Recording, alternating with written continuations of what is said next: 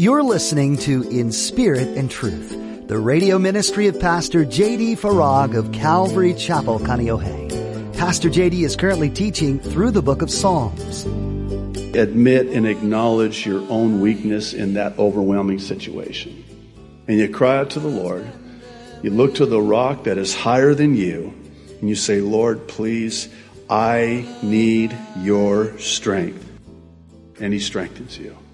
And he does it in such a way that it is unmistakably him, where you recognize that it is his strength by way of the Holy Spirit that is strengthening you supernaturally. Not in the natural, this is in the supernatural. Today, Pastor JD teaches us to cry out to God when life becomes too much or our weakness begins to take over. God loves you and He wants to see you grow in His Word and His strength. Pastor JD wants you to know that God will see you through the storm, but you must admit your need for Him and His saving grace. Now, be sure to stay with us after today's message to hear how you can get your own copy of today's broadcast. Subscribe to the In Spirit and Truth podcast or download the In Spirit and Truth iPhone or Android mobile app. Now, here's Pastor JD in Psalms chapter 61 with today's edition of In Spirit and Truth talking to the Lord. That's all prayer is. It's just talking to Him. And you start the day communing with Him, seeking Him, spending time with Him. And you cannot imagine your day in any other way. And throughout the day, you're, you're constantly, continually talking to the Lord, praying to the Lord. But here, David, is in that place where, as one called it, he's not just praying, he's um, crying, and crying has been called liquid prayers.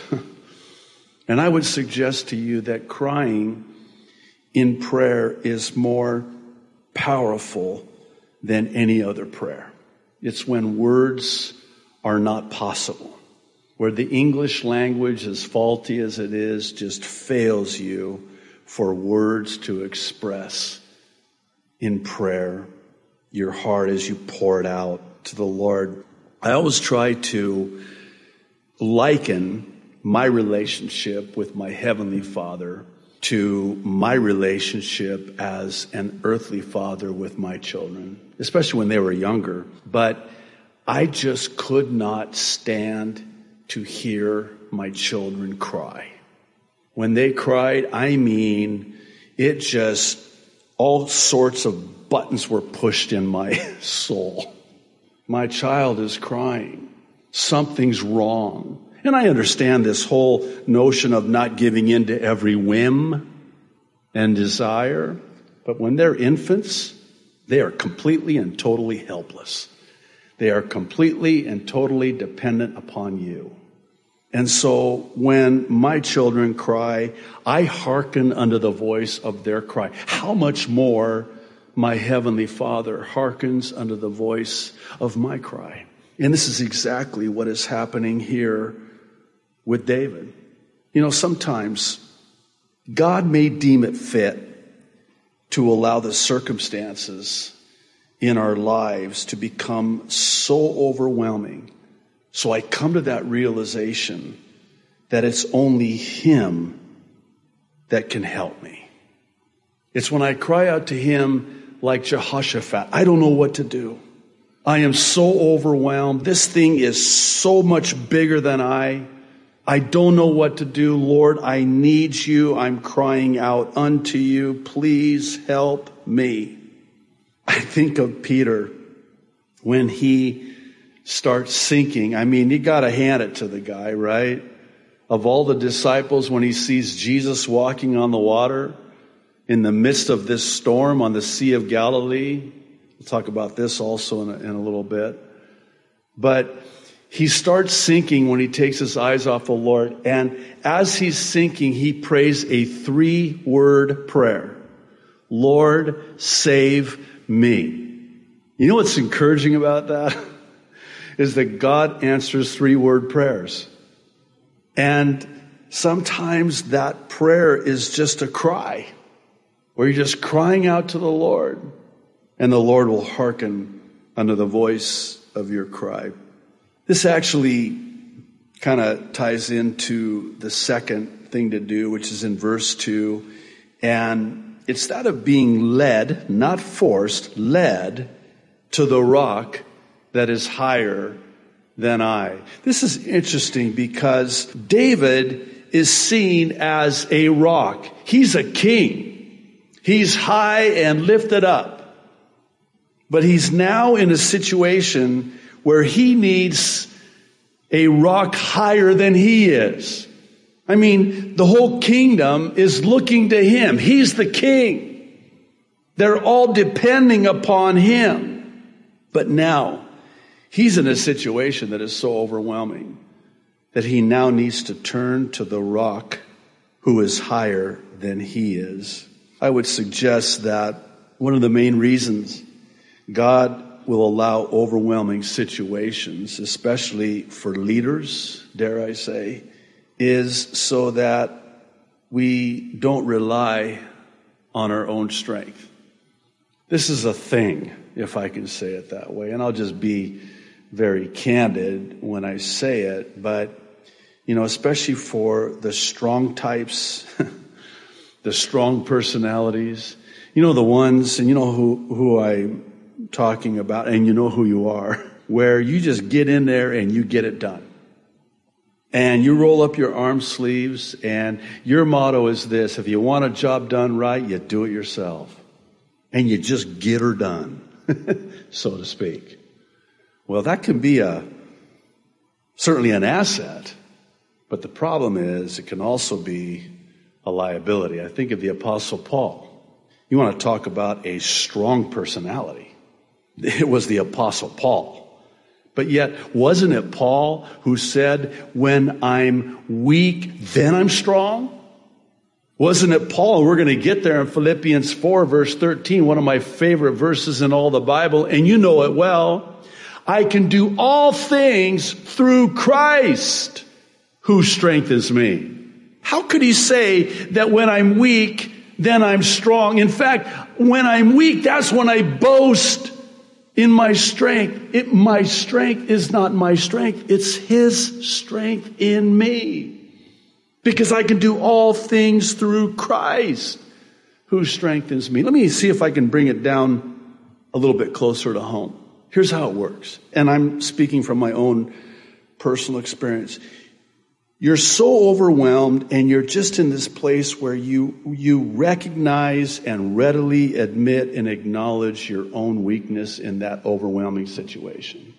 And you cry out to the Lord. You look to the rock that is higher than you and you say, Lord, please, I need your strength. And he strengthens you. And he does it in such a way that it is unmistakably him, where you recognize that it is his strength by way of the Holy Spirit that is strengthening you supernaturally, not in the natural. This is in the supernatural. And so that at the end, it's only him that gets the glory because no flesh is going to glory in his presence. Well, this brings us to the third one. It's in verse three. And it's remembering that God has been a strong tower and shelter from the enemy. Now, the key word here is remember. And what I mean by that is David is reflecting, remembering all those times in the past that God had protected him from harm and danger and even certain death. And there were many times, I mean, think about this. This is post Saul. How many times had Saul sought to kill him? I think about the times when he's playing the harp trying to soothe and calm Saul. And Saul, in his insanity, I believe, some believe he was demonically inspired to actually fire an arrow and try to kill David right there on the spot. Not once, twice. I mean, he had escaped death. So this is post Goliath, by the way. This is post bear and lion, whom God had delivered into his hands. David had escaped death so many times. God had protected him so many times. And what is he doing now? He's overwhelmed. And he's reflecting on remembering all those times that God had protected him in the past. And here's the thing. God is the same yesterday, today, and forever. If there's anything I'm, I'm learning, I wanted to say I've learned, but I'm still learning.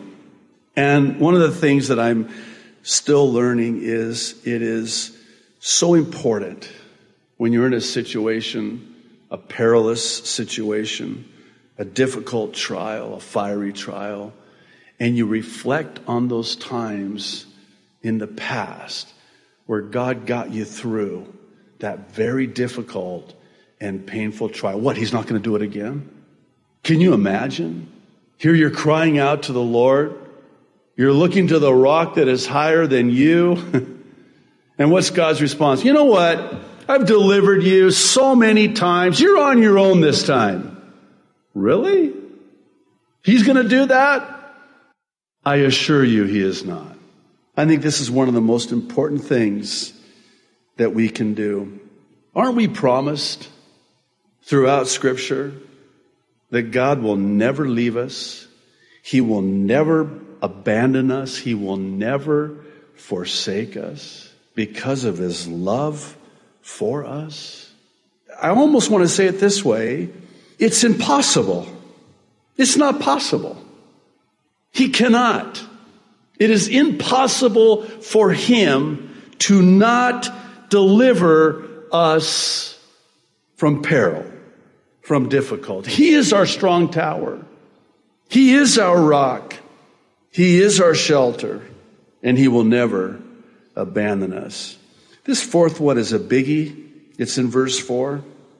And it's that of drawing closer to God and also to God's people. And it's where David says that he's going to go into the tabernacle and he refers to this place, this tabernacle, this sanctuary as his shelter.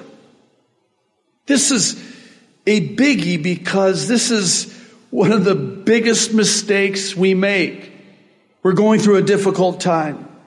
Life is overwhelming. The circumstances in our life are just overwhelming. And what do we do? We pull away from God.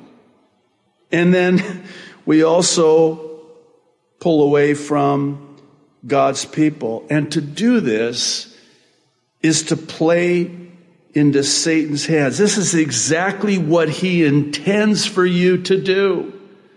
That is his whole strategy. And it changes, by the way. Before you come to a saving knowledge of Jesus Christ, Satan will do everything he can to keep you from coming to Jesus Christ. But once you come to a saving knowledge of Jesus Christ, he, he shifts strategies. He, he kind of regroups and now his strategy is to distance you from Jesus Christ. And he'll do everything he can. And so when hardship comes, he wants to use that as an opportunity to get you to pull away from God and God's people.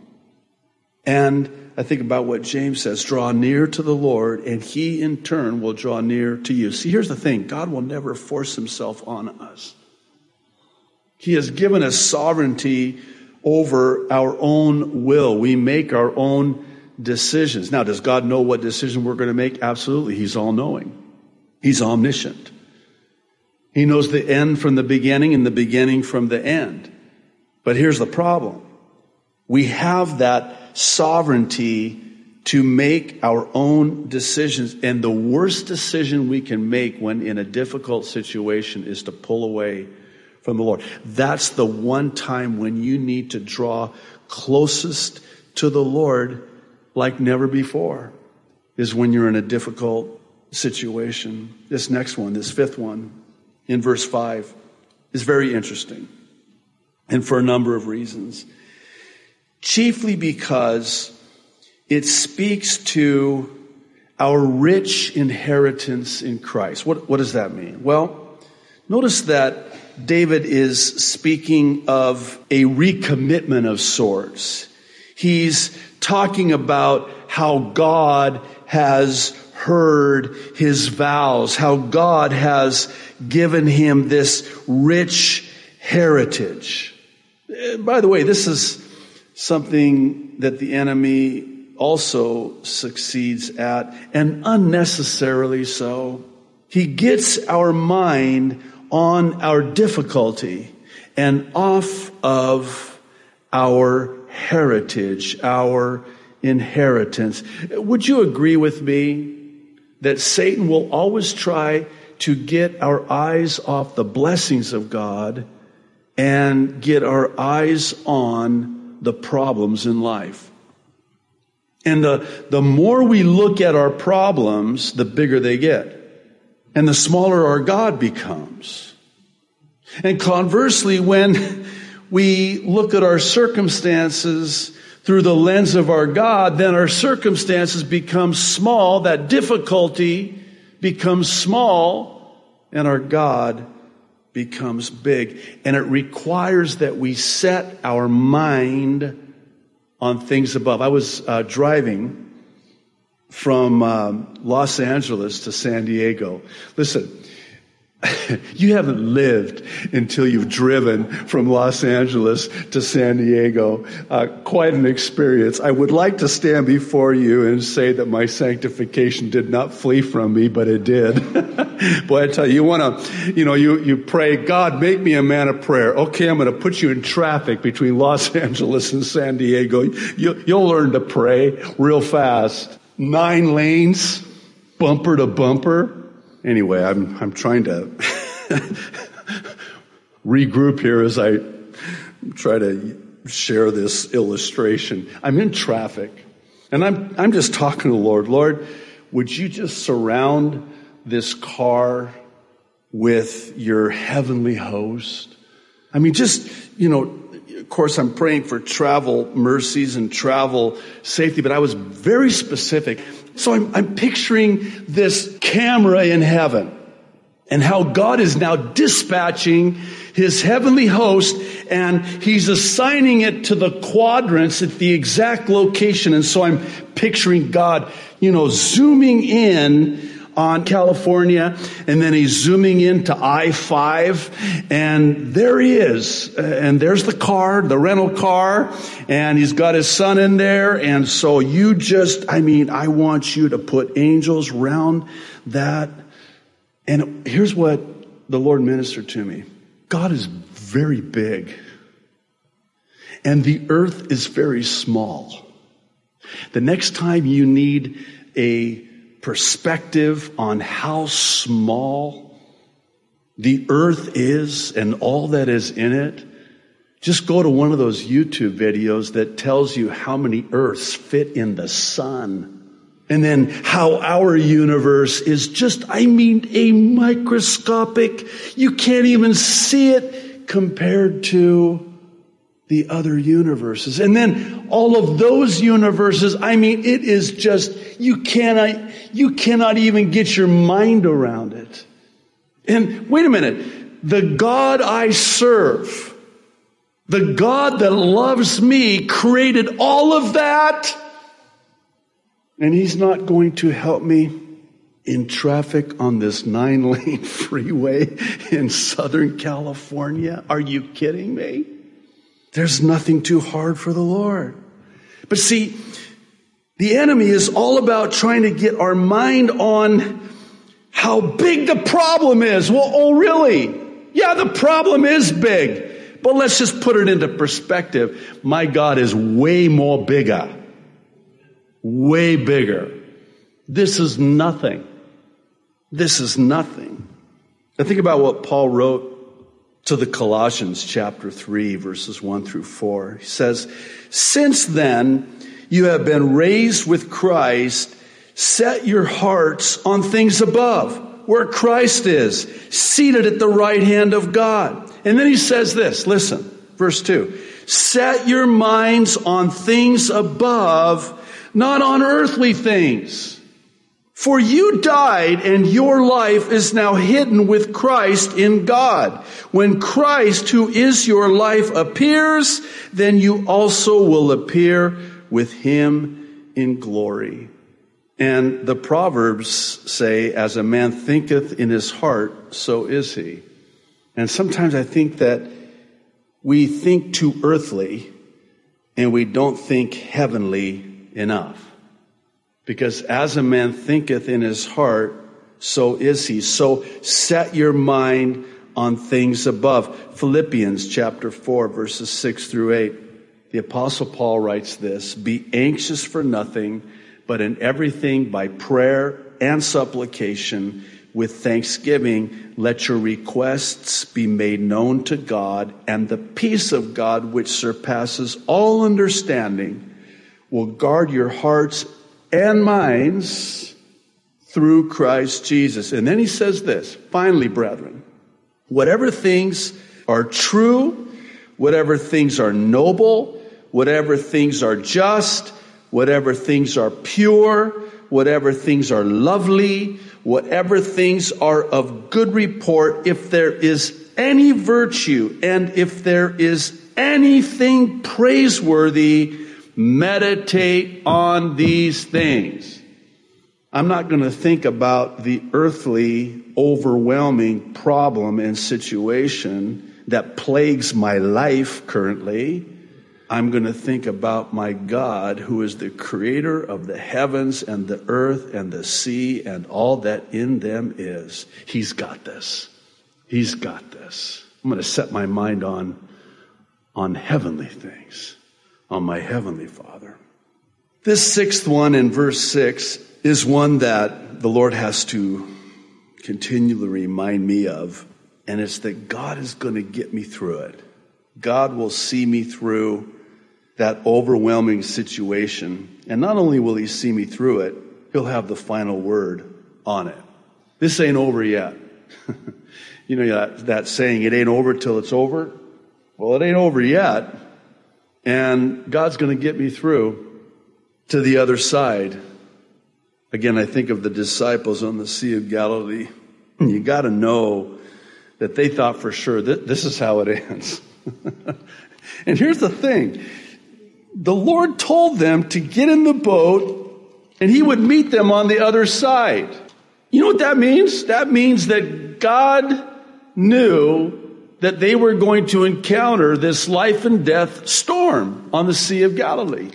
Here they are right smack in the middle of the Sea of Galilee and they're in this life and death storm, yet they are right in the middle of God's will. Now, why do I point that out? Because one of the things that we do err greatly in doing is we think that adversity means we're not in God's will.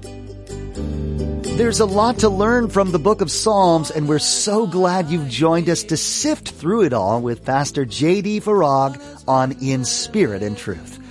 The range of emotions expressed in the pages we've been studying give us an accurate and beautiful picture of our Heavenly Father, the Almighty and loving Creator of the world. Before we end our time with you today, we'd like to share how you can access more of these messages right now. Simply visit inspiritandtruthradio.com and click on listen to search through our archive of Pastor JD's teachings. You can even take these messages with you on the go with our mobile app. Find a link to our app on our website or search for In Spirit and Truth in your app store. This will provide you with hours of insight into the Bible, helpful links, and access to the latest editions of Pastor JD's Mid-East Prophecy Update. In these updates, Pastor JD takes a critical look at the news and events happening around the globe and compares them to the prophecies of the Bible, sharing God's views on what's taking place. These messages are new each weekend and will help you put world events into an eternal perspective. These Mideast prophecy updates are also available to watch on our YouTube channel, which you can access through our website. Again, that address is inspiritandtruthradio.com. Thanks for taking the time to listen to God's Word today. We pray it's blessed and encouraged you greatly. Pastor JD will continue studying through the book of Psalms when you join us next time, right here on In Spirit and Truth.